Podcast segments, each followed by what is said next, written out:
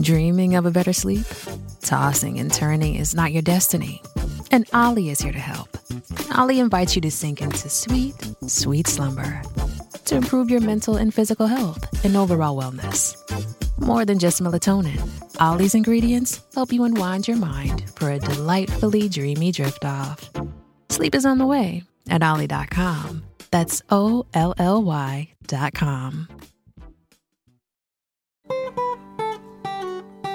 You're listening to Inside of You with Michael Rosenbaum. Uh, thanks for joining me. Thanks for being here, choosing this podcast. Uh, there's a lot of other podcasts out there. And uh, if you're here for J K. Simmons, I hope if you like the podcast, you know, this is a little podcast. We talk about real stuff. It's not celebrity bullshit. It's we get into mental health, Ryan. We get you into, do. It's a little bit of celebrity bullshit just to start. And then you we start get... with it, but then you got to get in. You can't just jump in with real serious shit. You got to dip your toes in. Yeah. And uh, I hope you like the show. And if you do, subscribe. If you like the interview, if if you like me, uh, chances are, I don't know what you're going to like. But I hope you'll follow us at Inside of You Podcast on the uh, Instagram and Facebook, at Inside of You Pod on the Twitter. And you could uh, watch on YouTube, subscribe there, write a review, Apple, wherever you want. It really helps the podcast. Great guest today, man. This is this is a legend. Legend. Um, what an actor. Sometimes you have these guys on that you're like, oh my gosh, he came on the podcast. And that's J K. Simmons. And uh, boy, did we talk about everything. He was really uh, open, open mm-hmm. about his life, um, open about, you know, his brother comes on later in the podcast. David, David Simmons, very brave, brave soul who uh, attempted suicide twice. And they came up with this uh, amazing organization, the U B U Project. And I was like, what does it stand for? But it's actually U B U. Mm-hmm. You know what I mean? And it's uh, the prevention of youth suicide, addiction, and bullying through social, emotional, performing arts, integration, residencies. Look, there's a concert coming up Saturday, January twenty-eighth, seven thirty p.m. at Scottsdale, Desert Stages Theater. And uh please head there or donate. Go to U B U project dot org for more information. It's a wonderful podcast. Also, look, thank you for watching Talkville uh, and supporting that podcast with me and Tom Welling, a Rewatch Smallville uh, podcast. But don't forget this little podcast here, um, patreon dot com slash inside of you. Join Patreon, support the podcast. Without my patrons, I couldn't do it. There's all sorts of prizes and things and, uh, you know, connections and, and packages I send to top tier patrons, and support the podcast. If you like uh, a little extra, something wouldn't hurt. Hopefully it won't hurt. Patreon dot com slash inside of you. And we need you. Also, if you want to uh, look at the Inside of You online store, you can go there. There's autographed Smallville stuff, scripts, Lexmas scripts, and lunchboxes, and Inside of You merch. And also my band, Sunspin, guys. We just came out with our new album. I have to promote it. Sunspin dot com. You can go to merch, C Ds, autographs, Zooms. Go streaming. Follow us on the streaming platforms. Just go to Sunspin. The new album is Never Is What It Is. There's uh, another album from last year that we did. Really proud of it, and there's no other way to promote it than to promote to you guys. Um, you know, it's not like I'm a big rock star here and I can get millions of people to listen to the album. We're proud of it. I hope you listen to it. I hope you enjoy it. Uh, you can get merch there. We're uh, we're doing a Stage It show, and that Stage It show is this weekend, Saturday at five p.m. Pacific Standard Time. Me and Rob and, and another special guest. We are going to sing songs from the album and some covers, and it's a blast. We'll call your names out as we see them on the screen. And uh, go to stage it dot com, type in Sunspin for the five o'clock show next Saturday, or you can go to sunspin dot com and get tickets. But really would appreciate your, if you've never listened to a show, I think you're going to really enjoy it. Uh, I'm very proud of it. And I believe uh, that's it. I believe that's all. Why don't we do it? Why don't we just jump into one of the greats? Uh, let's get inside of J K. Simmons. It's my point of view. You're listening to Inside of You with Michael Rosenbaum.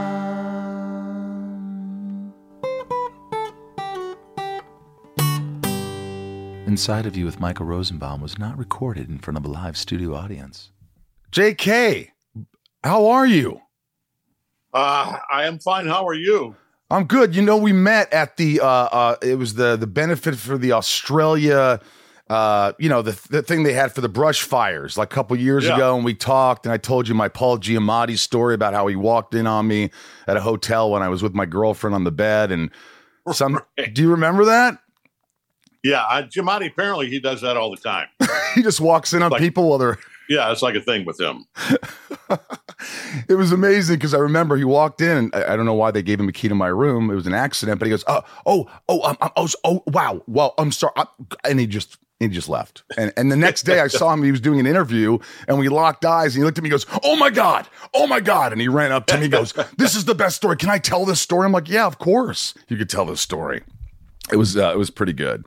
But uh, listen, I'm good friends with Jason Reitman, as I know you are. And uh, Jason, I said, hey, I'm interviewing J K. You want to say anything? And he just said, he texts me, says, I love J K. I absolutely love this man.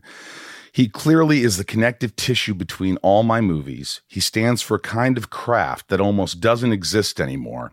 A sheer unparalleled level of talent matched with a work ethic you cannot find in almost any other performer. The ability to be unrelentingly terrifying and in the next moment, completely tender.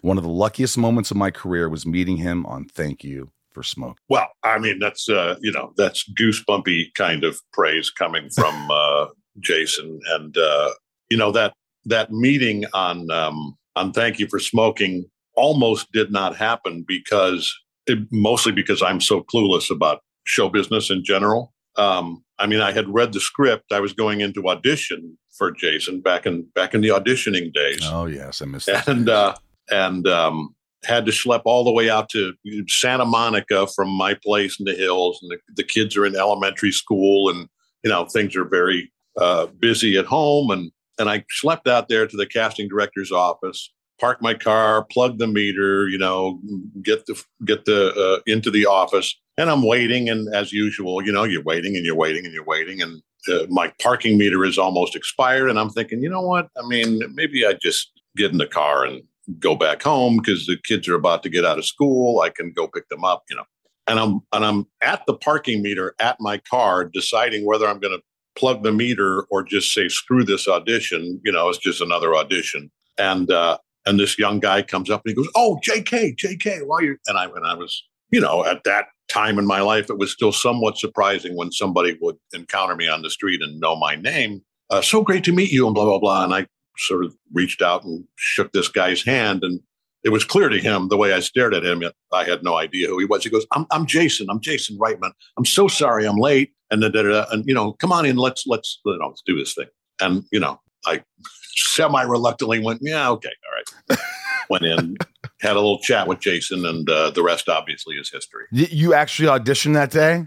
Yeah, yeah. I mean, you know, he he confessed that he basically had me in mind, you know, from very early on to play B R in Thank You for Smoking. And uh, his one concern, I, I think, at, at the audition was, he said, listen, I, I, I'm a big fan of yours. I would love to work with you and have you play this part. He said, my concern is you're so well known for the Spider-Man. I think both the first two Spider-Man movies were out by then, maybe all three. And um, he said, and here you are playing another sort of, you know, blustery boss. He said, uh, you know, how can we kind of avoid those inevitable comparisons? And I, like a smart ass, dumbass, said, uh, I don't know. I mean, I could not have a flat top wig and smoke a cigar. And uh, and he went, yeah, okay. I, I, I guess we'll be good. I mean, do you find it? Because I find it when you audition for something and you start this banter back and forth and it's fun and you're like talking, it's almost hard to then get into the audition because you're so... I mean, how do you transition into let's do the work here from, hey, how's it going? All right. Okay, let's do this. Would you rather just yeah. not say a damn word and just just go into it? Well, yeah. And, and of course, you know, the first thirty years of my career, that's what happened. I was guy number ninety-seven being ushered into the room and like, here's your name. And they find the resume and they go, ready, go. And you do the thing. So you didn't, you know, because they didn't give a damn about who you were. Right. Um, it it it. was an awkward transition to that point where they, they, you know, they have to, uh, uh, uh, you know, your agent has said, now he's done this and this and this. So you have to treat him with this level of, you know, and, uh, and those, those first many, many, you know, dozens or hundreds of little lighthearted conversations with directors were, were really the hardest acting there was because you're just trying to act like you're cool and relaxed. And, and, you know, in fact, you're just, as nervous as you were at those cattle calls on West forty-sixth Street, uh, you know, where you stood in the snow for four hours before the audition in New York. Um, it was quite the transition. And now, you know, to be to be in a position where, you know, I'm I'm so fortunate to not need a job. Um, you know, those kinds of meetings are are genuinely all about, like, are we on the same page? Obviously, I wouldn't be here if I didn't like the material. You know, do we want to go about it in ways that uh, not not necessarily exactly the same way, but, you know, can we can we uh, collaborate on this effectively and, and not just get along, but, you know, have a a, a vision that uh, that or visions that that merge or at least overlap. Do you still get nervous? First of all, do you even audition anymore? I, I would assume you don't, but do you still ever have to? And if you do, do you still get nervous? Or and, and first days on set when you first deliver those first lines, or is there nerves, or are you just past that? I don't. I don't audition anymore. There, there still are those those meetings with directors that uh, uh, that sometimes now are are uh, suggested by me. Uh, because I read something that's interesting, but I but I want to make sure, you know, that we're on the same page. Um, yeah, the nerves. I mean, that that first day of school thing really never goes away, or never has for me. Um, there's there's always that. Uh, you know, I, I don't know if it's uh, uh, nerves uh, uh, so much as just, you know, I guess a little butterflies, a little a little kind of uh, you know, excitement about. Um, you know, I'm shooting something right now down in Atlanta, and working with people that I hadn't worked with before. And, you know, especially when it's, you know, it's a big movie star you haven't worked with before, um, you know, you yeah. show up on set the first day and there's always that, uh, you know, as there always will be, I guess, at least, at least for me, that kind of, uh, um, you know, uh, childlike naivete about, um, oh, yeah, I've seen you in the movies, you know, you're a big star. I do that too. Yeah, yeah, absolutely. If debit is your go-to card, Discover thinks it's time you get rewarded too. So check out Discover Cashback Debit, a game-changing checking account with cashback on everyday debit card purchases. That's right. Cashback isn't just for credit cards anymore. Whether it's a movie date, flea market find, or a midday latte, you can start earning cash back. And did I mention there are no fees? Period. Check out transaction eligibility and terms at discover.com slash cashback debit. Discover Bank. Member F D I C. Inside of You is brought to you by Shopify. You've heard me talk about Shopify. It's because I use Shopify. I love it. It's so easy to use. Shopify is the global commerce platform that helps you sell at every stage of your business, from the launch your online shop stage to the first real-life store stage, all the way to the did we just hit a million order stage? Shopify's there to help you grow. Why it's so easy is when I want to add a product, you just go to your Shopify page and under products, you hit products. It says add a product, and then you go in there and you add a picture of your product, which is self-explanatory right there. A little description, how much it weighs, how many of the item you have, and you're ready for business. It's so easy, and I say that because I can do it. And the analytics are easy to see what your best-selling product is and, uh, you know, what's not selling, so you don't reorder things that aren't working. And it's just so easy to use, and I uh, I really dig it. Whether you're selling scented soap or offering outdoor outfits, Shopify helps you sell everywhere. From their all-in-one e-commerce platform to their in-person P O S system, wherever and whatever you're selling, Shopify has got you covered. Yeah, I sell T-shirts and and tumblers and scripts and whatever you want to sell. It doesn't matter. You can do it on Shopify. Once you start selling, Shopify makes getting paid simple by instantly accepting every type of payment. Shopify helps you turn browsers into buyers with the internet's best converting checkout, up to thirty-six percent better compared to other leading commerce platforms, and sell more with less effort thanks to Shopify Magic, your A I-powered all-star. Plus, Shopify's extensive help resources are there to support your success every step of the way. Because businesses that grow, grow with Shopify. Sign up for a one dollar a month trial period at shopify dot com slash inside, all lowercase. Go to shopify.com slash inside now to grow your business, no matter what stage you're in. Shopify.com slash inside. Oh, look, we're going to get into, which is, in my opinion, the most important part of this uh, podcast, when your brother David Simmons comes out and yeah. uh, benefiting the U B U Project to prevent youth suicide, addiction, and bullying. It's the second annual Light Your Corner of the World uh, with J K. Simmons and David Simmons, who is the U B U founder. And uh, that's Saturday, January twenty-eighth at seven thirty in the Desert Stages Theater in Scottsdale, Arizona. And that we're going to get him to talk about that, because on this podcast, we, we it's not just celebrity talk.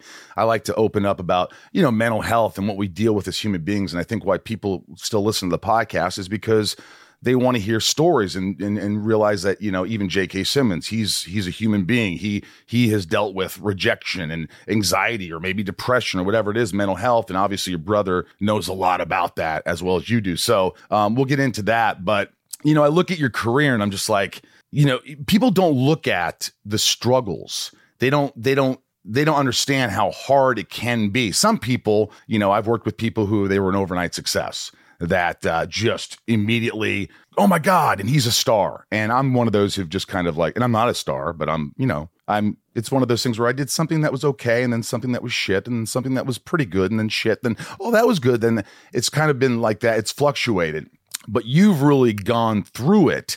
And, and you look at your, your resume, and I'm like, over two hundred films, and you, you know, you got Academy Award and a British Academy Award, all these things. Um, But you, you struggled, and I know that you've talked about this a lot, but I think it's it's interesting to hear, because how many times as a young actor did you think, you know, I'm, I'm going to do something else. I'll, I'll be a teacher. I'll follow in my father's footsteps. I'll be a musical director. Were there those thoughts a lot, or did they never occur to you? Well, there there would have been more of those thoughts. First of all, I hesitate to use, uh, with regard to myself, to use the word struggle, because, you know, even in those early days where where I was, uh, you know, not getting acting work, or or sporadically getting acting work, um, you know, I was okay. I, I was just a single idiot, you know, and all I needed was a slice of pizza and, and a friend's couch uh, in Hell's Kitchen, and and that's what I had a lot of the time. And I and I had friends, and I you know I had uh, you know uh, uh, you know the capability to go out and wait tables. I wasn't very good at it, but um, you know uh, I, I was I was fine. Um, You know, to me, a struggle is a, you know, a single mom, you know, working two jobs and trying to be there for her kids, or, you know, or, a, or, a, you know, whatever, a soldier in a trench somewhere. Um, uh, those are those are the, the real struggles. Um, having said that, the, the, the difficult, you know,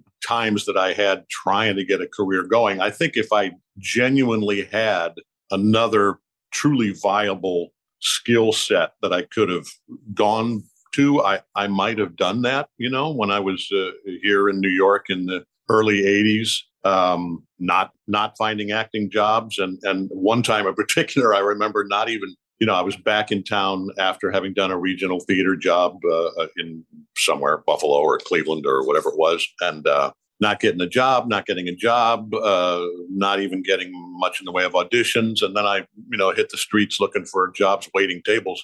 Couldn't even get that. I mean, there was, it was like nobody was hiring, you know, anywhere. And I'm walking up and down every street in uh, in Hell's Kitchen Theater District, and uh, complaining to my friend Greg Edelman, uh, who's a, a you know Broadway guy here in New York, and, and has done a lot of film and T V as well. And um, you know, we're just he brought over the six pack, and we're hanging out, and he's listening to me, you know, whine about uh, how tough things are. And the next morning, the phone rings, wakes me up. I, I go out to, you know, look at the uh, answering machine, and Greg left two twenty dollar bills under my uh, telephone, oh, which was, man. I mean, that's that's a solid week of of pizza at, at that time. Uh, so uh, wow. it was it was those kinds of little little acts of kindness from friends that I uh, that I look back on fondly, and that I remember the most from from that time. You know, I think we all have egos. I think you have to have some sort of ego to be in this business, to have this, I'm good, look at me, I want the attention. We all have that, no matter, some people will say, no, no, I just do it if I don't care about everybody else. And I think it's kind of bullshit. But, you know, the ego thing, was there at an early age when you're in New York struggling and doing all these things, was there ever a big party that was like, how did they not see how fucking good I am? yeah, yeah, yeah. I mean, I don't know if I would phrase it exactly that way, but, you know, I mean, I, I, by the time I got to New York, I had done, you know, I'd started doing summer theater in Montana when I was in college at the Big Fork Summer Playhouse in Big Fork, Montana. Everybody uh-huh. go there. Um, my brother and I both worked there. Um, and then I, I spent a few years in Seattle uh, after graduating with my music degree, not knowing what I was going to do. You know, I, I still at that point thought maybe I have it in me to be an opera singer. Um, but I just kind of auditioned for for whatever came along, and I ended up being able to do a, a pretty nice variety of things. I was doing straight plays and musicals and playing the leading man and playing a wacky character part and and and really not being typecast as anything. Right. And then I get to New York and I'm going to these cattle calls for like a leading man role. And everybody in the in the line looks like Robert Redford. And I'm just kind of this guy who's just starting to admit that he's losing his hair. And then I go to a, you know, a cattle call for some character part and, and everybody in line looks like Marty Feldman and they're all, you know, hilarious. And, and, and I'm like, what, what the, where do I fit? How, how do I find work? And, and uh, fortunately, you know, I had a few casting directors in New York in those early days, uh, Alan Filderman, Jay Binder, uh, particularly those two guys who uh, who saw me as a versatile guy and, and saw me in in in, uh, in different ways. And, and I was able to do all through my regional career. And, and you know, I hope it's continued into uh, my film and television career, as Jason Reitman alluded to, you know, yeah, to, yeah. to be able to, uh, to have opportunities to uh, show different aspects of uh, of myself, different characters, different uh, different uh, uh, aspects of the human condition that we're all here trying to sort of shed some light on, and sometimes with humor. Yeah. Did you did you uh, have a good childhood? Were your parents very supportive of you, loving, unconditional love, proud of you? I didn't really get that, so I always ask people this question because I'm curious as to how it was in their childhood and, and how they grew up. Uh, Yeah, well, never ask a question you don't know the answer to, right? Isn't that what they tell the, yeah. the lawyers and the, uh, the interrogators? Yeah, um, yeah, we did. Uh, my brother and sister and I absolutely did. Uh, our, our parents uh, were incredibly supportive of of whatever we were in, and of course, we're particularly delighted. Well, not of course, because you don't know our parents. But uh, my father was a music teacher. They met in the chorus of a musical in college at Knox College in Illinois. Um, Galesburg, Illinois. Um, Evansville, Indiana. And I grew up in Indiana, Southern Indiana. There you go. Yeah. Well, we were, you know, I was born in Detroit and, Gross you know, point. spent several years in Ohio. So we're all, we got that whole Midwestern thing going we on. do. We do. Um, but our parents obviously very uh, supportive of, of our uh, forays into uh, the performing arts. And we all, uh, well, my brother and sister both played instruments. I, I would, I never, my hands didn't connect to my brain very well uh, uh, in terms of that. But, uh, w- you know, we were all singing and and and sometimes uh, performing in plays and this and that. And they were very supportive of that or or whatever, or whatever sports thing I was doing or, uh, you know, whatever academic thing. Or my sister just retired uh, as a professor at the University of Washington. Um, she inherited that the, the teacher gene from my father. My brother inherited all of the above, you know, the the, the performing artist and the teaching aspect. Um, and uh, uh, yeah, so that's a, a long-winded version of no. saying yes. Parents were incredibly supportive and loving and uh, and understanding of, uh, you know, what a career, uh, any career, but especially a career in the performing arts that, you know, it's going to take it a while to to get off the ground, probably. I remember my my I went to uh, Western Kentucky University in Bowling Green, Kentucky. I think Dan Fogelberg sang about it. Um, but I remember them coming to see me in a play and they took me to Denny's because, you know, we're a classy family and we sat there and, uh, I said, I'm going to be an actor. And my dad looked at me and I never forget. He goes, eat your steak. I never forget it. That's what he said. I don't think anybody believed in me to do something like that. And I, I don't blame them. I don't blame people for going, look, I small town. I wasn't popular. I was the shortest kid in school. I didn't know who I was. I was just out there. And um, if anybody would have, you would have asked them what I would have done, they never would have thought I would have become a successful actor in Hollywood. Was there something, because for me, I've talked about it, but I, I did a play in high school and I remember the popular kids in the hallway the next day saying, hey, you were funny, who never talked to me. And I said, oh, not being me. I've talked about this. Then that's the way I'll do it. And was there something that you remember a moment of validation or applause that made you feel like I'm doing something right? Well, there were hundreds, really. I mean, I mean, you know, along the way, go, going back to, you know, my classmates, you know, my my teammates from the from the football team in eighth grade laughing when Kyle Lafferty and I played Tweedledum and Tweedledee in Alice in Foodland. Um, and, uh, and and then and then I think the same year, the next year, I played uh, I played Bottom in A Midsummer Night's Dream. Uh, in actually not A Midsummer Night's Dream, all the Tinker scenes from A Midsummer Night's Dream, Pyramus and Thisbe, for those of you Shakespearean scholars out there. Um, and and just kind of, it was it was a great uh, coming together of of different uh, aspects of of society. You know, in in my junior high and high school, you know, in those days, in the you know late sixties, early seventies, it was like, you know, there were the jocks, there were the hippies, the geeks, there were the, the brainiacs, yeah. the geeks, you know, there were the theater nerds, you know, there were these little cliques, and they really didn't overlap. You know, you couldn't be a jock and a hippie. And, and, and I was struggling with that because I was feeling, I was sort of pulled by, by a variety of, of different little micro societies there. And that was one of the few times where I felt like, uh, you know, not that I was consciously attempting to do that, but, but those, those little groups kind of intermingled, and and there was a a, a commonality there that that was uh, uncommon. Right. I mean, it's just, you know, you you your one of your first roles you did, like, All My Children, right? Like, you, I know you don't talk about that a lot, but like, I always find these soap operas, people go, oh, it's a soap opera, but the amount of dialogue these folks have to learn and oh, go up, it was terrifying. I, I, I, I couldn't do it. When I say that, I really, I could not do that. I, I would, I would explode. How did you, what were your, what was your preparation like trying to do something like that? Well, I, I was very, very nervous. I think my first time on All My Children, I played a couple of different characters on that, a few years apart. My first time I played a Canadian Mountie, and Erica Kane, for those of you who are familiar with Susan Lucci's character, oh, yes. for a thousand years on that show, was was stranded on Cobbler's Island somewhere in the Great White North. And I was a Canadian Mountie, not like, you know, uh, Nelson Eddy, uh, not wearing the, the, the red outfit, but, you know, in the office. and uh, oh, and, yeah. and I did my first episode, learned my lines. And, and you know, she had more lines than I did. So, so it was just a question of not screwing up and, uh, you know, hitting your mark and and just trying to be there and trying not to hyperventilate, and, and, you know, all the experience doing theater all those years and having those opening night jitters uh, helped, I think, prepare me for that. Um, the writing, of course, is not exactly, you know, Shakespeare or Arthur Miller, but, um, but I, you know, I felt like I, I pulled it off. I acquitted myself. Okay.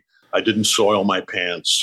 I, I, I didn't, you know, fall off my chair, and, and it was fine. And then, then I was called back. I was living with my aunt and uncle at the time, off and on, between uh, their house in Westchester, where my five cousins grew up, or, you know, couch surfing in Hell's Kitchen. And um, and my my recurring line in my three or four episodes that I ended up doing was, we can't get out to Cobbler's Island to rescue Erica Kane because it's fogged in.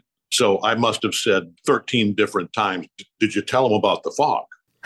And and I, of course, my brilliant actor brain realized after I had done my first episode, when I went back to do my second, oh, wait, I'm Canadian, eh? So I need to say, did you tell him about the fog?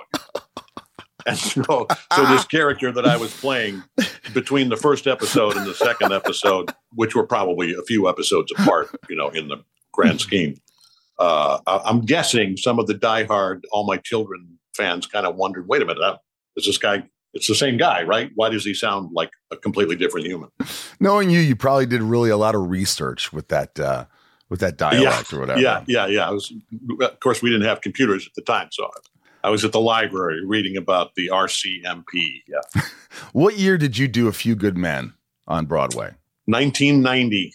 That was uh, technically my second Broadway show. The first one was a little flop musical.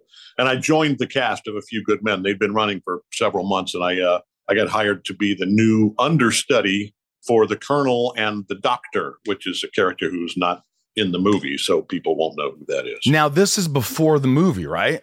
Well, before the movie. It was, I mean, Aaron Sorkin was just some kid from Scarsdale who got lucky and had a play on Broadway. And, you know, I mean, not lucky, happened to be a genius writer, but, you know, nobody knew who he was. Uh, and, uh, and, you know, aside from the, the couple of movie and T V actors that they had headlining both the original and then and then the replacements. When I when I uh, joined, it was Brad Whitford in the Tom Cruise role. Wow. Um, and, uh, you know, the, the the rest of the cast, uh, uh, Ron Perlman was playing the Colonel, that uh, whom I understudied. The rest of the cast were, you know, relatively unknown New York theater guys. You know, I, is this is this true that Aaron Sorkin heard that you were going up because you were the understudy and that you were going on to play Colonel Jessup, and he raced to the theater when he heard you were going on? And he was just, to this day, he said he was blown away by this powerful performance. And and is it one of your favorite performances that you've done in your career that you can recall? It absolutely is. Um, honestly, if I had to choose the one moment that that uh, uh, that was the most profound and meaningful to me uh, uh, as an actor, it was it was. those four or five uh, performances that I got to go on for Ron, who was incredibly generous, and and and Brad and and the whole rest of the cast, who were so welcoming and opening and wonderful. And then and then yeah, the highlight of that being that that Aaron came uh, to see the show, and I don't recall if it was my my first performance. I guess it probably was. Um, and uh, and he uh, uh, that interaction is is is one of the the the most fulfilling uh, uh, moments of, of my career as an actor, because I, I, I, his acknowledgement that I had fulfilled what he put on the page was, was, uh, you know, all, all I've ever strived for as an actor. Inside of You is brought to you by Neurohacker, Qualia Senolytic. I've been using this stuff, Ryan, for focus. Uh, I just feel better, a sense of well-being. If you want to help resist aging at the cellular level, you got to try Qualia Senolytic. Um, have you heard about Senolytics, Ryan? Uh, I have a little bit, but why don't you tell me about it? It's a class of ingredients discovered less than ten years ago, and they're being called one of the biggest discoveries of our time for helping to promote healthy aging and helping to enhance your physical prime. Your life goals in your career and beyond require productivity, but let's be honest, the aging process is not our friend when it comes to endless energy and productivity. That's why we use Qualia Senolytic. If someone would have told me that there are science-backed ingredients that could help me feel fifteen years younger in a matter of months, I, you know, I wouldn't have believed it. And then I tried Qualia Senolytic.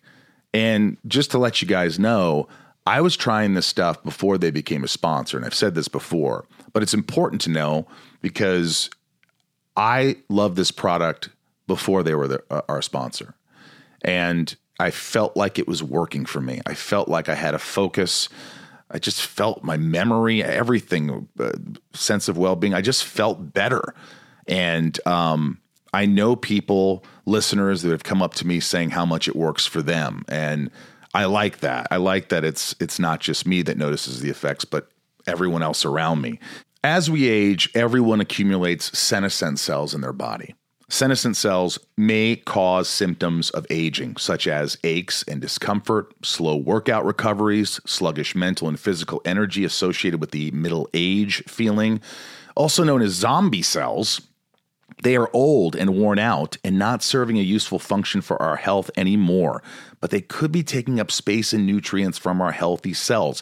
It's kind of like pruning and the yellowing uh, of, of dead leaves off a plant. Qualia Senolytic helps remove those worn out senescent cells to allow for the rest of them to thrive in the body. And you just take it two days a month. That's it. The formula is non-G M O, vegan, gluten-free, and the ingredients are meant to complement one another, factoring in the combined effect of all ingredients together. And you get a one hundred day money-back guarantee.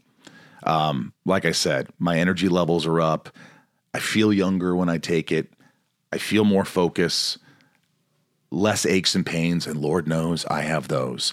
Help resist aging at the cellular level. Try Qualia Senolytic. Go to neurohacker.com slash inside for up to one hundred dollars off and use code INSIDE at checkout for an additional fifteen percent off.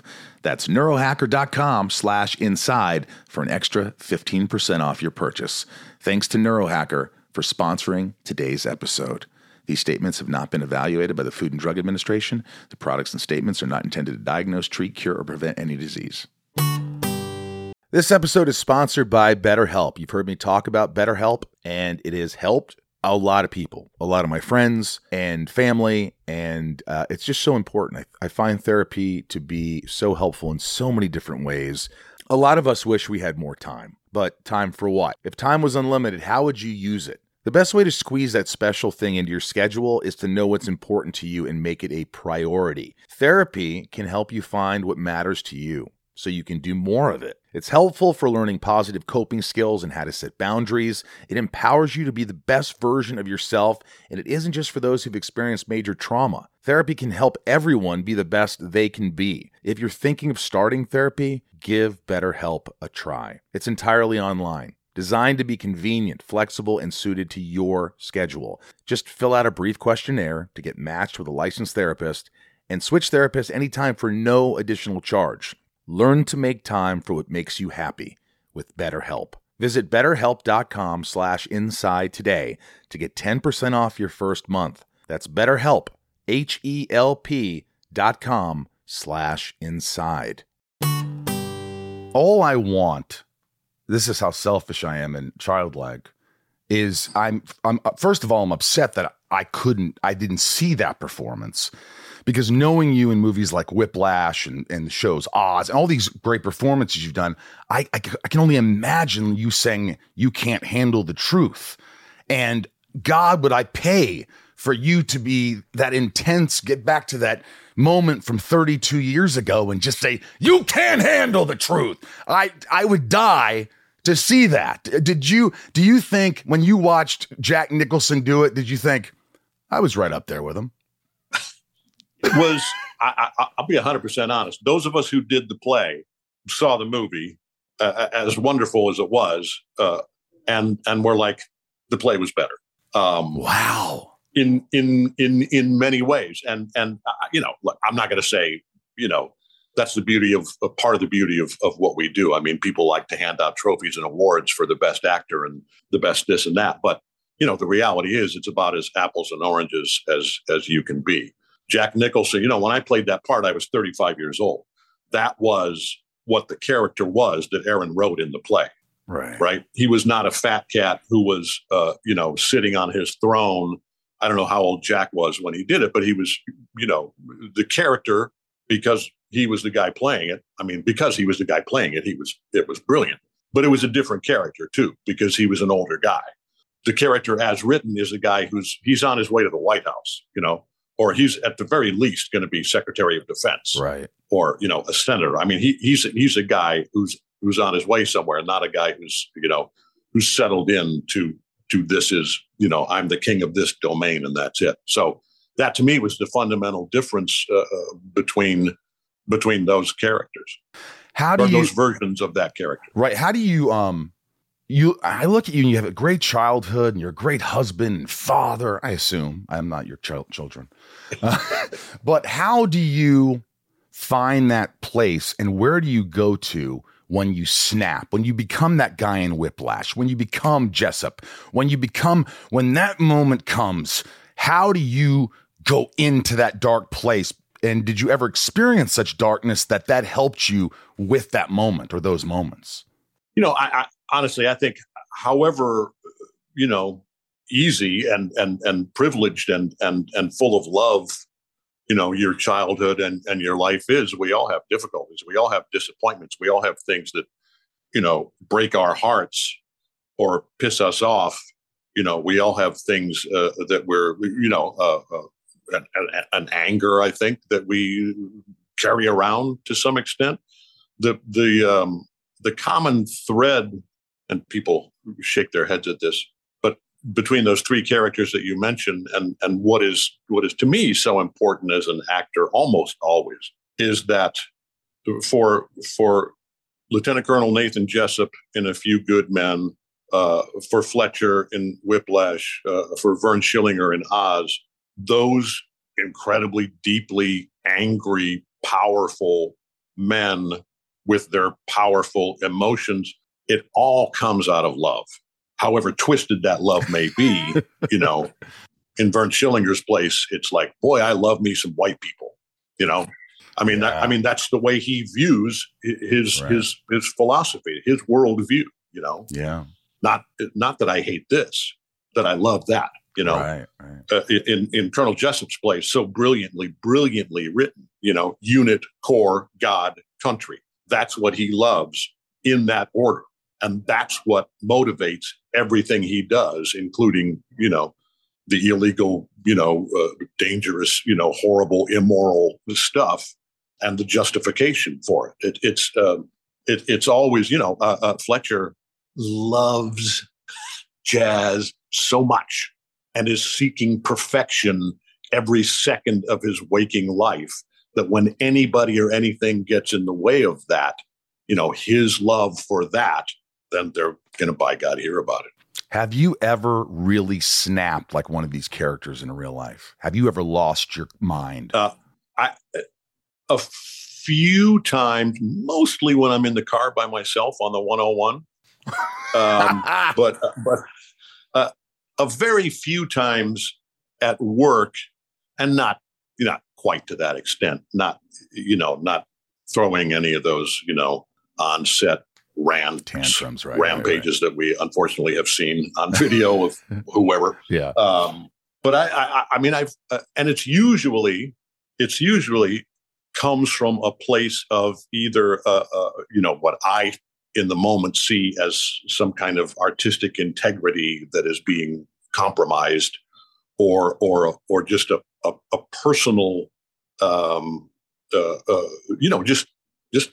meanness or unkindness coming from, you know, somebody in power, whether it's a director or producer or, or whatever it may be. And, and those, those are the, you know, the handful of times uh, uh, that I, that I, you know, have, have raised my voice and, and said things that I, uh, that I, I look back and, and, you know, wish that I'd maintained my composure a little better. Fortunately, as far as I know, there were there were no cameras rolling uh, during those times. Um, yeah. There there may be audio recordings out there, um, and you know, I mean, yeah, yeah. There there are times in you know in in real life when I was when I was whatever you know heartbroken or betrayed or or whatever when I was uh, uh, you know.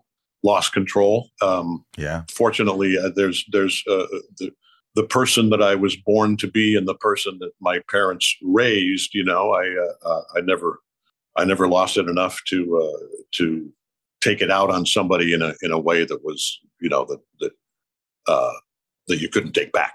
Right. You know, I quickly, I just think of my father's voice when he snapped when his when he was angry, and that's where I can channel it. Because it was the most terrifying thing. I'd rather him do anything but yell at me. Like it, it would go from like, you know, he was just a big guy. And that's just like when he got mad, he'd be like, you know, it would go from, I'm not going to tell you again from there to what did I, you know, just, he would get so enraged and I would like, oh, oh. And you know, that's sort of how I channel that whenever I have to flip out. Um, Whiplash quickly. Um, I, there's few roles, not, not many roles that I've seen where I say, not that I, I can't do it, but how did how did he do that? How, like, it seems al- almost impossible. Like the role you played, the the dialogue, the snappy, you know, the the turning on a dime, emotions changing, boom, boom, boom, beep, beep, beep. It was, it's not just to me the best performance of the year that you won the Oscar, but, and I'm not kissing your ass, it's just a fact that I know a lot of actors, most actors would say, it was one of the best performances I've ever seen in anything I've ever seen. And I just, I mean, what was your work ethic to prepare this?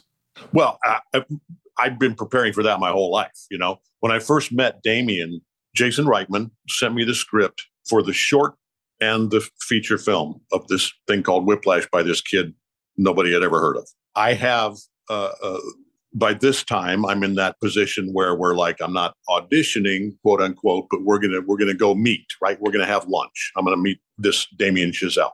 Now, first of all, I read this script, and it, it is, you know, up there with, you know, A Few Good Men, Juno. It, it, it's up there with the most brilliant things I've I've ever read, and potentially had the opportunity to be a part of, including Shakespeare and everything else I did over the years. So I want to do it. And this is, we're having a meeting to to spend a three day weekend making a short film for which everybody's going to get paid one hundred seventy-three dollars. But it, it, none of that matters because it's sheer brilliance, you know, and I, and I want to be a part of it. We, we set up a meeting to, at the old Daily Grill, which no longer exists. We're on gonna, the top yeah, floor. Yeah, of course. We're going to have lunch there. And I have this image of Damien Chazelle. It's a, it's a brilliant, brilliant script, obviously written by somebody who has a, an inside understanding of jazz music and what it is. Jazz music, a quintessential American art form, particularly African-American art form. And I, I hear the name Damien Chazelle, and I'm going to this meeting, and I'm looking for Antoine Fuqua, right? I'm looking for some big, tall, impressive black guy with a, you know, beret or something. That's that's my impression of who Damien Chazelle must be, having written this, you know. And and I'm I get to the Daily Grill like right on time, and I'm looking around, and I don't see Antoine Fuqua, and and then this you know this skinny little kid from Jersey, you know, kind of raises his hand and go, J K, and I go, oh wow, okay, hi Damien Chazelle, how are you? We sit down, you know, we start doing the mutual admiration thing. And one of the first things he says is, I want to I want to take the onus off of you as far as the technical aspects of this character, because I want, you know, I want you as the actor. OK, if you, you know, we'll have a technical advisor, we'll have a body double who can do the conducting and the long shots. You know, he said, don't worry about those aspects of it. And I looked at him, I'm sure, a little bit oddly. And I said, dude, I. I went to music school. I, I have a degree in music. I thought I was going to be a composer and conductor. Oh my God. And my father was a choir conductor, you know, his entire career. I said that, that, that that's, you know, and, and, and he was like, you know, there's, there's some kismet going on here. That's amazing. He also wrote it uh, with Miles Teller in mind. He didn't write it for me. He just, when, when Jason suggested me, he, he went, oh, that's a great idea. Um, He wrote it with Miles in mind, not knowing that Miles had been playing drums in cheesy rock bands, you know, ever since he was in eighth grade. So, I mean, it, the, the combination of, of wow. uh, uh, you know, a lifetime of of preparedness that brought the three of us together on, on that project was, uh, you know, it really was one of those just just meant to be. Were you tough to work with on that particular role? Were you Were you method? Were you like, I want to be this guy, I want everybody around me to be intimidated? Uh, or were you just jovial and happy J K. Simmons? Dude, we were, we had so much fun on that shoot. God. I mean, you, you, you had to, because we were, you know, we shot that whole thing in like seventeen days. Oh, I mean, it was my- insane. The budget and, and, and the, and the compression of time that that created. And fortunately, Damien's brilliance and, and, and, uh, uh, you know, everybody who came together on that to make it work. But I mean, you know, we're we're shooting those those kind of crazy, stupid fifteen, sixteen hour days on that movie. And and Miles, who, as we now know, you know, is an alpha, right, is playing that, that you know, meek character. Um, I'm playing, the you know, the character that I played. Damien is this young filmmaker who who actually, between the short film and the feature, the short film, which was with Johnny Simmons in, in the Miles Teller part, by the way, who was brilliant in a in a very different way than Miles was brilliant.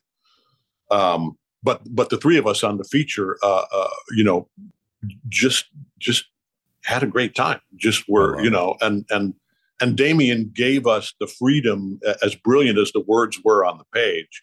Uh, Damien gave us the freedom to just go off, you know, and and improvise and and and do our thing, and uh, and the combination of the of the the brilliance and the structure that that he provided, but allowing for, you know, us the self-expression that that we both wanted to bring. Um, I mean, it was it was magic in a bottle. And then in between takes, we would we just immediately dropped it, and Miles wow. Miles would go into the yeah, you know I'm not really a pussy, uh, you know, and uh, and we would you know it was a very different oh uh, my god very different like fun vibe on set. Well, we started a little late. I'm going to get your brother out here and talk about yeah. really important shit here in a minute. But I just want to ask a few more quick questions. Um, when you went up for your Oscar speech, was there part of you that was thinking it's about effing time?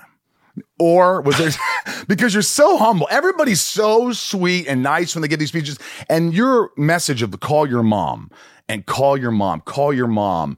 It was just, I mean, it resonated, but I mean, were you kind of like, did you feel like, I've always felt like I didn't belong. Like I don't belong here. I don't belong in Hollywood. Did you, did you feel ever feel like I don't really belong here? I don't really belong with this, or, you know, what was your oh. feelings when you went up on stage?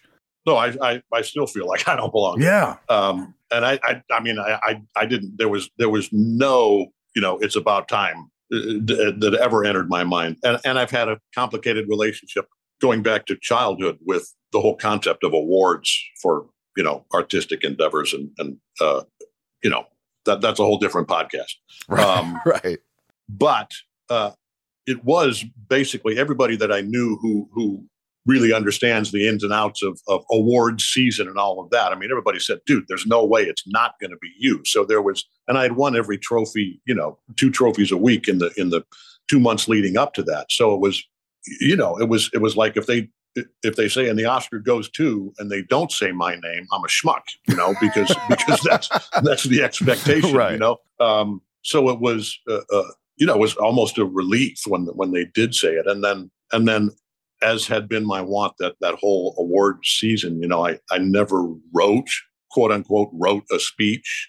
I didn't know exactly what I was going to say. All I knew was the, the theme, you know, what I wanted to focus on, which, which in that case was, was, you know, what's really important, which is family. And yeah, uh, started out talking about my, my wife and, and thanking her for, for everything that she is. And, and then our kids who were in the, in the balcony, and, uh, and then their relationship, you know, her being such an extraordinary mother, which led me to talk about, uh, you know, my mom, our moms, everybody's mom and dad, and, you know, that how important those, all those relationships are. And it was really, uh, you know, maybe the most rewarding aspect of my career. That was certainly the biggest audience I was ever in front of, you know, uh, I mean, you know, a hundred times more people saw the Oscars than saw Whiplash. Wow. So, you know, I was, I was reaching this broad audience, and and uh, and the feedback that I got from that, I mean, from from comical to uh, to like deeply moving uh, to life altering interactions that people had with their parents as a result of some, you know, journeyman bald character actor telling them to call their mom and dad. You know, it was it was uh, it was amazing. Would you do another Spider-Man if Sam Raimi approached you? Absolutely. Did you love it? Don't do anything that Sam Raimi approached me with. You loved working with him that okay. much. I mean, I mean, almost anything. Almost anything.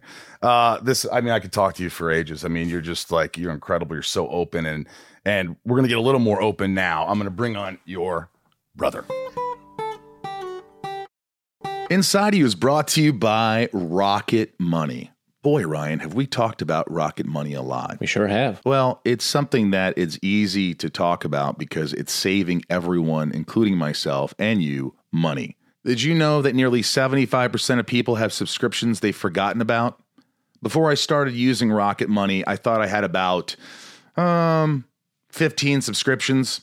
I could not believe it when they showed me I was paying for twenty subscriptions each month. Between streaming services, fitness apps, and delivery services, it's never ending. Thanks to Rocket Money, I'm no longer wasting money on the ones I forgot about. Rocket Money is a personal finance app that finds and cancels your unwanted subscriptions, monitors your spending, and helps lower your bills so that you can grow your savings. In fact, I had this trial period for something that I was consider using. Mm-hmm. And then you go in there and you realize, oh, add-ons are four ninety-nine, or this is three ninety-nine, and then you want to give it a shot, so you kind of add these add-ons, which add a hell of a lot to what you're originally spending, and then you forget about it for like three months. Mm-hmm. You're like, "What am I doing? This this should be against the law." But the closest thing you could do uh, than to fight these claims is have Rocket Money do it for you. Uh, with Rocket Money, I have full control over my subscriptions and a clear view of my expenses. I can see all my subscriptions in one place, and if I see something I don't want, Rocket Money can help me cancel it with a few taps. Rocket Money will even try to negotiate lowering your bills for you by up to twenty percent. All you have to do is submit a picture of your bill, and Rocket Money takes care of the rest. They'll deal with customer service for you. And I love how the dashboard shows me this month's spending compared to last month, so I can clearly see my spending habits. Plus, they'll even help me create a custom budget and keep my spending on track. This is what I need. I need people like this in my life. I need apps like this in my life. I need Rocket Money in my life, Ryan. Rocket Money has over five million users and has saved a total of five hundred million dollars in canceled subscriptions, saving members up to seven hundred forty dollars a year when using all of the app's features. Stop wasting money on things you don't use. Cancel your unwanted subscriptions by going to rocketmoney.com slash inside. That's rocketmoney.com slash inside. rocketmoney.com slash inside. Howdy, howdy. How are you, David Simmons? I am fabulous. Wow. Hello, my fabulous brother. Looks like brother. Me with even less hair. Who's older? Uh, depends I'm, I'm on the, the day. Big bro. You're the big bro? David, was he a good big bro? He was an excellent big brother. He, my favorite big brother story is he watched me sleep through a fire in our shared bedroom in Worthington, Ohio, as he and our mutual father were beating at it with like wet towels and things, and smoke was clearing, and they look over, and there I am. Oh, my God. Sleep yeah, he, was a, he was a sound sleeper. Yes. Look, David, you're the executive director of the U B U Project. I mean, you have an awesome musical career. You've been in fifty, mm-hmm. all fifty states across the world, honors graduate at the University of Montana School of Music, another School of Music with your brother, uh, actor, director, teacher, artist. I mean, it goes on. Mental health advocate is the most important, probably, and keynote speaker that I, that I believe, especially for this podcast and for the world Excellent. Listening. I mean, and by the way, you, you performed with Ario Speedwagon. That was, I mean, I did, I did. That was cool. That was, a, and he, he, there's a cool, an even cooler thing is my very dear friend, uh, Walt Verson was their road manager at the time. Lots of long stories as to how we met, but I had written and recorded a little demo of a song. He played it for them. God. They show up in the dressing room of a show I'm doing. I get a text, David, come meet us at the stage door. I walk there, not quite ready to go on stage. And there I meet my high school heroes in my T-shirt and shorts. Hi, heroes. Oh, yes. And they have learned a song I wrote. So we played what? that at a, yeah, yeah. So we played that at a an after-show cabaret, which usually has ten people there. one hundred people are there. And, you know, they're going nuts. The, you know, the shit, it's a good song. And uh crowd's going nuts. And I'm looking at the guys and, the, you know, they're smiling. I said, you want to do another one? And the bass player, like a kid in a candy store, can we do Mustang Sally? Oh, my God. Yes, we can. Choose a key. Somebody count to four. I so, love yeah, it. it was it was an awesome experience. Did yeah. you? What's your favorite, really quick, Ario Speedwagon song, the both of you? Uh, for me, Riding the Storm Out, without question. Yeah, I mean, I, I, I'm I'm not going to argue. Is it weird that mine's heard it from a friend who heard it from a friend? Ballad pussy. Stop. I am. You that's know me. A, I swear to God. That's just another stalker song. That's right up with... Uh, Every step you take. Every step you take, yeah. yeah. you, you know what's funny is I had Steve Lukather on the podcast, who's the, obviously the, one of the best guitarists in the world from Toto. Oh, absolutely. And he said the same thing, J K. I said, oh, I just love, um, you know, that song. Some people live their dreams. He goes, oh, you're such a pussy. You like these love ballads. He said the same thing, but I do. All right, on to important things. All right. Um, you know. The U B U project is just mm-hmm. it's it's stunning, and you know, Thank you. David, you're you're you're a survivor. I mean, you've you've hit rock bottom. You know what it's like. You've been there, so there's no better person to sort of head this mission than you. And I just think it's wonderful. Why don't you just tell me a little bit something about you know about the project and what you're doing? Well, uh, very quickly, what and yes, thank you. Uh, being a, a suicide attempt survivor, thriving survivor, as I, I refer to myself, is a very powerful thing. Uh, March thirty-first, two thousand nine, I thought the world didn't need me anymore, and God and a bunch of doctors thought otherwise. And you know, seven and a half weeks on a psych ward, blah, blah, blah. Fast forward to two thousand sixteen or seventeen. J K is, is helping me put together a new C D of music I've been writing. And I'm driving across the Phoenix Valley and I hear, uh, on the radio in an interview, the statistic that the leading cause of death for youth ages ten to fourteen in the state of Arizona was suicide. Unreal. And I was, I was galvanized. I thought, okay, I'm, I am a musician. I'm a songwriter. I'm a teacher. I've done all these amazing things. And more important, I'm a survivor. I'm a recovering alcoholic. I got bullied, you know, blah, blah, blah. What does this all look like together? And so I thought about it for a while, kept recording the album. J K sang on it.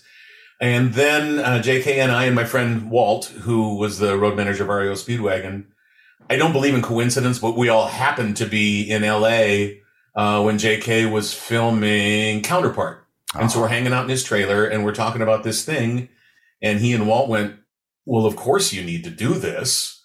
And, you know, what are we going to call it? And we came up with this name and that name. And the, the phrase U B U had been a part of my professional life before. And I thought about, and I said, what do you think? U B U Project? And they went, yeah. And so what I did was, was based on a model that our mutual mother used to do a lot. She was the head of uh, Artists in the Schools for the Montana Arts Council. And she would send, you know, theater companies or a poet or a jazz musician, you know, all of these, you know, top tier people who just got tired of the rat race and wow, paid vacation to Montana. You bet. And I created this one week residency model where I go in on a Monday. I talk to the kids, depending on the school I'm working with. Sometimes I tell a little bit of my story about uh, suicide survival and all that stuff. Sometimes I don't. It depends on what the school wants to do. And for a week, we had this ongoing conversation about what hope and resilience and self-compassion and empathy mean to the kids. I never defined it once for them. And at the end of the week, the whole time, and this is all wrapped in the guise of they think they're in a songwriting uh, workshop, which they are, but it's a parlor trick because they've chosen one of those four words. I call them treasure chest words. They've chosen one of those four words as the main topic of their song. And by Friday, they've written a song. Sometimes it's just a chorus and a verse, maybe a couple of verses and a bridge are thrown in there. But two of my favorite stories are there was a bunch of fifth graders. Reminder, these kids are ten years old. They're writing a song about hope. And I use, uh, this makes me sound a lot more educated than I am. I use Shakespeare's sonnet structure as my songwriting structure because it's easy. Um, you know, four sentences, you know, four lines in any verse, ten syllables per line. There's a rhyme scheme. The kids have a framework to hang their creativity. And so I say, okay, all right, we're talking about hope and this, that, da, da, da. What's a good, you know, opening sentence? What's a, what's the opening line of our song that is just going to make the audience, you know, oh my God, I need to hear more. And this one girl raised her hand and I could see by her face, she had lived a lot more in ten years than I had in sixty. And she said, I hope that I get over my depression. And I said, okay, I understand that. I live with, you know, depression, you know, uh, post-traumatic stress disorder, mm-hmm. anxiety. I, I work with a therapist all the time. Are you seeing someone? Yes, blah, blah, blah. I congratulated her, told her I was proud. I said, okay, great. Now, is it your depression? Does it define you? Or is it just something you have to deal with? And she thought for a second and she said, no, it doesn't define me. I said, good, because your sentence is eleven syllables long and we need to get rid of one syllable. What's one syllable that we can get rid of? And she said, let's get rid of my, let's do. Wow. And so again, room full of ten year olds came up with, and of course it's an eighties power ballad because that's the style they chose yeah. for it. Yeah. And they came up with, I hope that I get over depression because it makes me not love myself yet. That is definitely my conclusion. That's why I need some time to have a rest. ten year olds are teaching me about life balance. In the chorus, they came up with shine as sort of the, the, the go, go-to thing. Shine, hope shines light on, compa- on depression. Shine, hope shines giving me compassion. Shine, hope takes away my obsession. And then I'm going, okay, we need one more, one more. And this little kid, like Horshack and Welcome Back Cotter back in the seventies. Oh, Mister David, Mister David, Mister David. What? And, you know, I could see the words coming from his brain to out his mouth. He goes, hope shines light on depression like a diamond. Dude, wow. forty years of writing songs. Never once have I come up with a mic drop like that. I'm surprised Jay-Z didn't come up with that. Just happens wow. to be on my new album that's coming out in a couple of weeks. I mean, it, it's amazing. You're pretty oh, much yeah. saying that music is saving lives. Absolutely. That, you know, So the U B U Project augments a school's existing curriculum with songwriting and music to help students address difficult topics. Um, you know, it, it's amazing because I've always dealt with depression and anxiety, mm-hmm. and I've hit lows. I, I haven't hit as low as obviously you have gone. Thank God. Man. But I had those thoughts, and then I said, whoa, mm-hmm. stop it, stop it. But, you know, tell me just a little bit about, were you depressed growing up? When did this sort of happen? When did it hit you? When were you aware of it? And J K, when were you aware that your brother was struggling? Um, probably when I slept through a fire in our bedroom. Um, but I, uh, that's a great question. I wasn't really aware of it because, you know, as J K will attest, as our sister will too, we had a great childhood. Parents, amazing, supportive, beautiful. We figured out while I was on the psych ward after my attempt in two thousand nine that there was something that happened in my childhood around age nine or ten that my child brain couldn't deal with. I blocked it. And yeah, and it could, you know, it can be anything as simple as, you know, a kid said something mean in the cafeteria to, you know, I got beat up by a family member. And it was neither of those two things because I never talk about the specifics. But my brain, you know, the incident happened here and my brain just kept spiraling the rest of my life. And so in the hospital, they died. They went through a variety of diagnoses and they finally landed on major depressive disorder recurrence. And I was already dealing with free floating anxiety and, and P T S D. And they figured out, um, and J K, remember my fiftieth birthday on the psych ward? Super fun. Yeah. Oh, oh my gosh. Great time. Um, and, uh, uh, and our mutual sister, who's sort of the family historian, among other things, had put together a, you're fifty, here's David Simmons, here is your life scrapbook. Because, you know, we had been planning on celebrating my birthday. Not on the psych ward, but, you know, and, but while I was there and looking at that, at that, uh, at that scrapbook, you know, pictures from, you know, birth to almost death. And uh, they figured out that I had been dealing with untreated major depressive disorder since I was ten. And it was just untreated, untreated, therapist, therapist, never quite figuring it out. And then after my attempt and, and getting out of the hospital, and the arts, by the way, saved my life, literally. I mean, my you know, my brother was a huge part of it because I remember um, they called my wife at the time uh, and said, what can we do for him? And, and she said, just talk to him. And I remember one, I don't know if you remember this, Kim, one specific phone call where he called and it was an hour of him going, um, I, uh, well, uh, how about them Tigers? Keep this guy, some synapses firing. And then a producer, uh, three months out of the psych ward hired me to do a national tour. It was a small role. And while I was on that tour, he had also hired me to play Theodore Roosevelt in a one person show. And so on that tour, I memorized a, a one-hour script.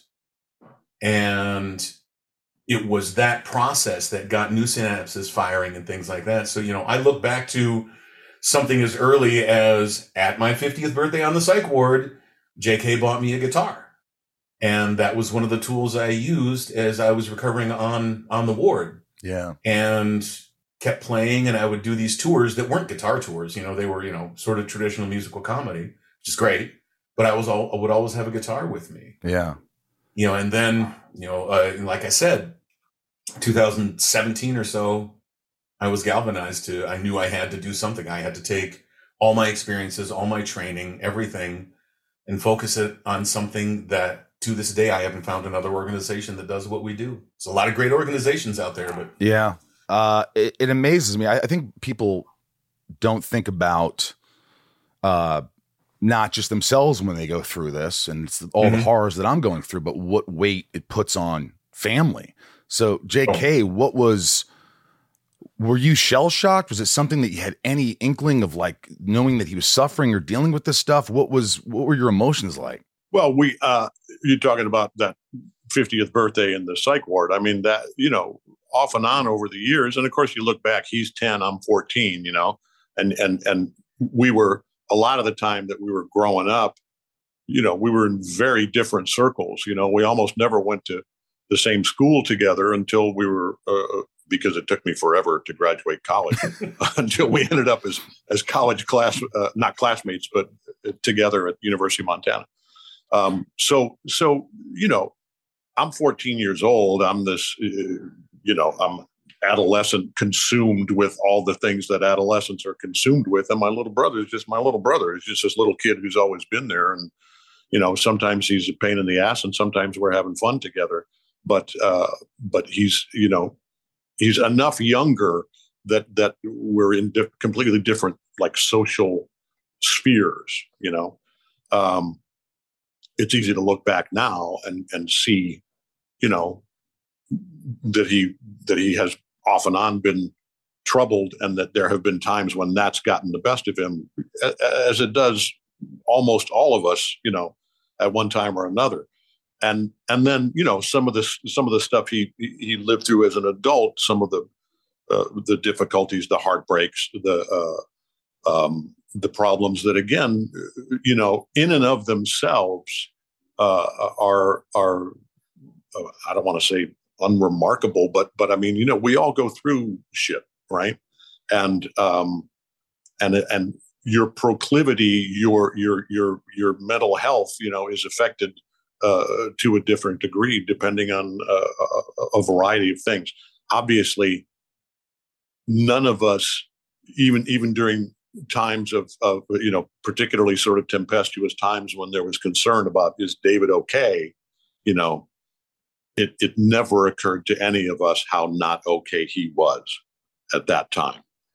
And uh, and when you have a family, you know, a, a birth family that's as as loving and as close knit as as we were with our parents, and and our parents who were also like the world's best grandparents. Uh, um, you know, David has a son. I have two kids. Our our sister has three kids, uh, and now multiple grandkids. Um, you know, for us all to be just completely gobsmacked by that, and and you know, having already made plans to go to Minnesota and and celebrate his his fiftieth, you know, big milestone birthday. And then, yeah, finding ourselves there with this with this shell of a human being, you know, who was, uh, uh, you know, I mean, you, you, something that I hadn't seen, uh, uh, you know, made made me made me understand and appreciate uh, some of the good work in Cuckoo's Nest more so, okay. because because, you know, to look at your brother's eyes and and not see your brother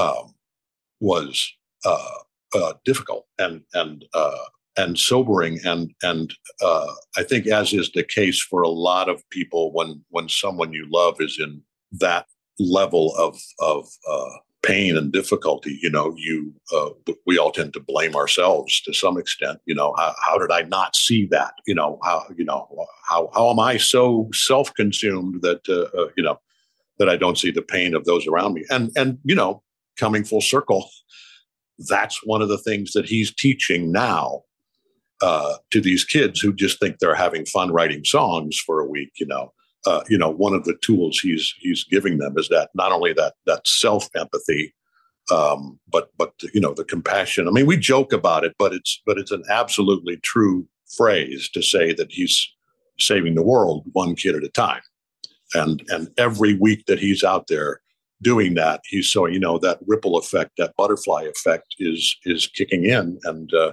and he's having effect on the lives of people that he'll never meet. That's beautiful. You know, I, uh, David, a few minutes ago when you were talking about how you block, you have a tendency as a child to block out those really dark times somehow mm-hmm. to protect yourself. I think that's what the body does. I had an experience where, you know, I, I was in a situation where it was, it was uncomfortable, where I was, I was almost molested to the point where it was, it was a dark, scary story. I won't get you into that, but I, I escaped, and I was supposed to be at my grandparents' bungalow up upstate. Like, I was a little boy and I was just like a few bungalows away. And, uh, I remember I had an hour and it would only been like thirty-five minutes, but I knew as a little boy, as an eight year old kid, maybe, that I can't go into the bungalow to my grandparents right now, and because they can't see the way I am right now, because I was so shook. Mm.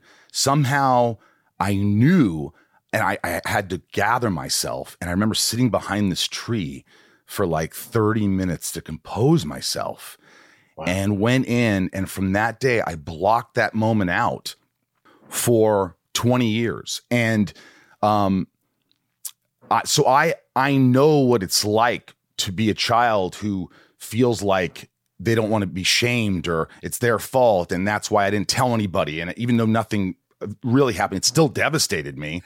And I, and I, and I, and I didn't. And I think a lot of kids deal with not only that, you know, bullying and molestation, whatever it is, um, dysfunctional families. And we block out a lot of stuff and it resurfaces when we get older and it's how we deal with it. So, you know, it's, um, to be able to get kids at a young age to sort of be in touch with their feelings is not an easy task. And it seems like through music, you're able to at least break, break the, the surface or whatever, and, and tap into a little bit to give them some comfort and kind of healing. Well, and that's, sorry, I'm, I'm butting in here, but that that's the brilliance of, of what David has, uh, uh, has designated as the toolkit. You know, he's giving, he gives these kids tools, uh, to, and, uh, which again, they think is, is about, you know, songwriting, uh, and it is, and, and there have been some great songs that yeah, have yeah. come out of it. Uh, but you know, he's, he's giving them the tools to, to dig out of, you know, whatever hole it is that they're in. And, uh, and, and again, having that, having that effect on, on a, a number of kids on a weekly basis. Didn't this, didn't this organization, this foundation sort of start and, and how many kids have joined to, isn't it like something astounding, like seven thousand kids now are part of a program or something? Tell me if I'm wrong. Right. Um, it's uh, it, it's not like a traditional arts program where I work with all these arts kids. Uh, our wheelhouse is, you know, Missus McGillicuddy's fourth grade classroom. And there may be a couple of artsy kids in there, but it's mostly creating common ground in a safe space so kids with no experience or lots of experience feel safe and comfortable creating all this stuff. Uh, we started in our hometown of Missoula, Montana in September of two thousand eighteen. We're coming up on our fifth year. We have in the classroom itself, one-on-one, you know, in the classroom with kids, that specifically we're at about five thousand. But if you include all the virtual work we did during the uh, the pandemic, conferences uh, and things like that, we're at about fifteen to twenty thousand people who have experienced, you know, some call it a toolkit. I refer to it as a treasure chest because yeah. it's something the kids already have. And I say, you know, it's already there. And, you know, I work with kids in juvenile detention. A lot of them say, I have no hope. And I say, yeah, you do. You just don't know where it is. And we're going to try and find it. I and very quickly, amazing. Speaking of cool songs, this is also on my new album. Um, the kids I worked with in juvenile detention wrote a tune called Don't Give Up on Life about resilience. And one of the things I do, all the Spanish I know, I have learned from my students. And so if I have a number of uh, bilingual students, I'll say, let's translate this or what do you want to do? And so they came up with, uh, the chorus they came up with was, and I also learned a new style called jalea, which is a kind of Mexican music. And the, the chorus of their song was, D- is, don't give up on life. Everything will change. Ch- don't give up on life. Everything will change. En la vida no te rindas. Anything can be the light if you push through and fight. Don't give up on life. En la vida no te rindas. Oh. And then in the recording, I do my best, you know, that cheat is, Carlos Santana. But yeah, yeah, that's these beautiful. Are a bunch of kids. And I got a note from a kid. Uh, I'm getting goosebumps. You can't fake goosebumps. I got a note from a kid in juvie. Uh, his first name is Eddie. Uh, I can say that. And it was uh, instead of, a, you know, one of the notes we got from a junior high kid was, lately I've been th- thinking of killing myself, but you teached me about hope. You know, what do you do with that? It's, but this kid wrote this long letter of, Dear da- Dave, because we're pals now. Dear Dave. I've been thinking a lot about what you talked about, and I get it now. I understand hope. And my plan is ten years from now, when I'm out of here, I'm going to prove them wrong. I'm going to prove the people wrong who told me I'd end up in prison like my birth parents. I'm going to show up at their door with my wife and my kids and my job and say, I'm proving you wrong. I made something of myself. And I'm like, good Lord, you know, that's my yeah. Christmas bonus. This you know, is an outlet. This is another outlet absolutely. That I don't think a lot of people are aware of, and I'm so happy and glad and, you know, just thankful that you came up with this idea and that you're working to help these children around the world with this, because I think it's something that's ignored. I didn't know these statistics. I didn't know ten years yeah. old to fourteen suicidal. How could it be that much? It's just overwhelming. So mm-hmm. first, uh, lastly, to let you guys go, and I, I know you got to go, mm-hmm. but the benefit is the U B U Project to Prevent Youth Suicide, Addiction, and Bullying. It's the second annual Light Your Corner of the World with J K. Simmons and David Simmons. Um, the date is Saturday, January twenty-eighth. It's coming up very soon. So you, you really need to go. It's at seven thirty at the Desert Stages Theater in Scottsdale, uh, at the Fashion Square. You can go to w w w dot desert stages dot org. It's spelled D E S E R T because I would have spelled it dessert. Stages dot org. uh, four eight zero, four eight three, one six six four. Um, this is a beautiful thing. We're going to post this. We're going to get awareness out there. Um, I love the both of you. I, I I don't even know you, but I feel like, you know, you guys are just remarkable human beings. Thanks for your stories. Thanks for uh, just being you and um, helping uh, helping people. You know, that's it. Let me just wedge in there that anybody that can't get to Scottsdale on January twenty-eighth, you can just go to the uh, U B U Project online and uh, find ways that, that you can help.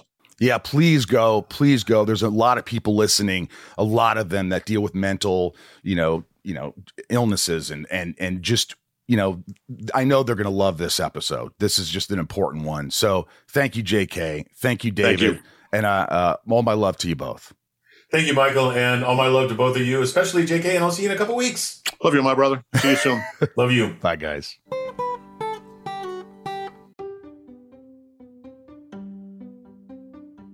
If you're shopping while working, eating, or even listening to this podcast, then you know and love the thrill of the hunt. But are you getting the thrill of the best deals? Rakuten shoppers do. They get the brands they love with the most savings and cash back. And you can get it too. Start getting cash back at your favorite stores like Macy's, Adidas, Walmart, Nike, wine dot com, Samsung, Lenovo, Sephora, and more. And even stack sales on top of cash back. It's easy to use, and you get your cash back through PayPal or check. The idea is simple. Stores pay Rakuten for sending them shoppers, and Rakuten shares the money with you as cash back. Download the free Rakuten app and never miss a deal. Or go to Rakuten dot com to start getting the most bang for your buck. That's R A K U T E N.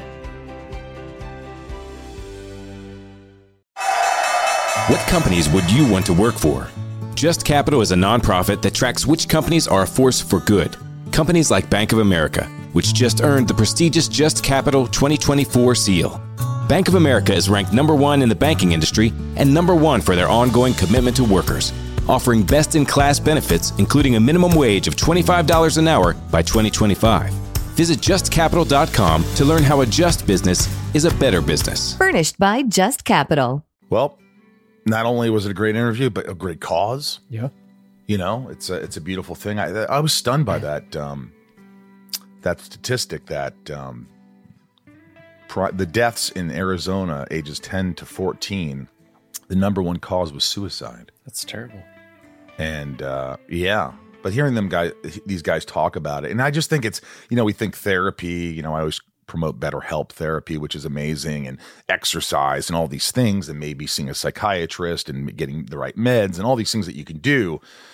But then you start doing something which what they do, this organization, U B U, which is um, it's a creative thing. It's it's it's getting someone who doesn't necessarily have to have any music background at all and learning how to be creative and and, and just writing lyrics and ri- speaking from their heart and writing down th- and creating things that they didn't think they could create. And um, it's kind of exploded, um, like this organization. And uh, so it's just awesome. J K and David, thank you so much for coming on the podcast. And uh, yeah, that's about all I have to say about that. Um, it's good. He's a legend. He's a legend. What a get. What a get. Great episode coming up next week, too. We've got a lot of great guests coming up this year, and I hope people continue to tune in. Keep this podcast going. If not, I'll have to take down all these posters and make this into a bedroom or something. It's not a podcast room anymore. But uh, thanks for all the support, and a uh, big shout to all my patrons. Um, they really support this podcast. They, without them, I couldn't do it. Go to patreon.com slash inside of you. Become a patron today. There's top tiers. One of the tiers is I send you packages, gift packages every couple of months, and a little note from me. And there's uh, Q and A's with me online. We do a private YouTube for all the patrons. And there's a bunch of stuff there. So go to patreon.com slash inside of you. I'll message you as soon as I can, thanking you. And uh yeah, we really need the patrons to, to keep this thing going. So I, I can't thank you guys enough. And without further ado, why don't we get into the top tier patrons, Ryan? Okay. Should we do that? Yeah, let's do it. Let's do it. Nancy D, Leah S, Sarah V, Little Lisa, you, Kiko, Jill E, Brian H, Nico P, Robert C, B, correct. Jason W, Sophie M, Kristen K, Raj C, Joshua D, Jennifer N, Stacy L, Jamal F, Janelle B, Kimberly E, Mike E, El Don Supremo ninety-nine War, Santiago M, Chad D W W, Chad W, Leanne uh, P, Janine R, Maya P, Maddie S, Belinda N, Chris N T O, Chris H, Dave H, Sheila G, Brad D, Ray H, H Harada, Tabitha T, good good going here, Tom N, Liliana A, Talia M, Betsy R D, I own I own Luther Corp. That's a new one. I, I own Luther one. Corp. What's up, Dan? Uh, A S N. Yes, and Angel M, Rhiannon C, Corey K, Dev Nexon, Michelle also K, A, damn, Jeremy C, Brandy R, D D, Camille M S S, Joey I don't know M, Eugene N, Leah, Corey, Heather, think famous actress Heather L, yes, Heather Locklear, Jake, think Busey B, correct, Megan Trainer, Megan T, T is correct, Mel uh C S, Orlando C, Caroline R, Christine S, Eric H, Shane R, Emma R, Andrew M, Zatuichi I don't know seventy seventy uh seven. seven. Wow. Andreas San N, oh. Oracle Karina N, Amanda R, Jen B, Kevin B, E E, Stephanie K, Lena eighty-two, oh. Billy S, Jammin, just think Jammin Jammin Jammin Jammin Jammin J, Leanne huh. Leanne J, correct huh. Luna O, R R, Cindy, think Cindy E, E, correct, Mike E, F, think F. Mike Flanagan, Stone like H. Stone H. Think Stonehenge. Stonehenge, not Stone. Brian L. Cameron uh-huh. E, and Katie B. You you got like ninety percent. That was a lot. Jesus. Well, a lot of them have been here for a long time. Yes, and you got uh, a you, lot. There there's there's a rhythm to it. There's a, there's a music to it. Um, we love you. We couldn't do this podcast without you. I've said it before. Thank you, patrons. Thank you, everybody, for listening. Um, Ryan. Yo. From the Hollywood Hills in Hollywood, California, I'm Michael Rosenbaum. I'm Ryan Taz. And a little wave to the camera. We love you guys. And remember, please, please, please be good to yourselves. That's the most important thing. Be good to yourself. I'll see you next week. Um, and even if you don't know the guest, I know you're going to come back and visit. All right. Take care.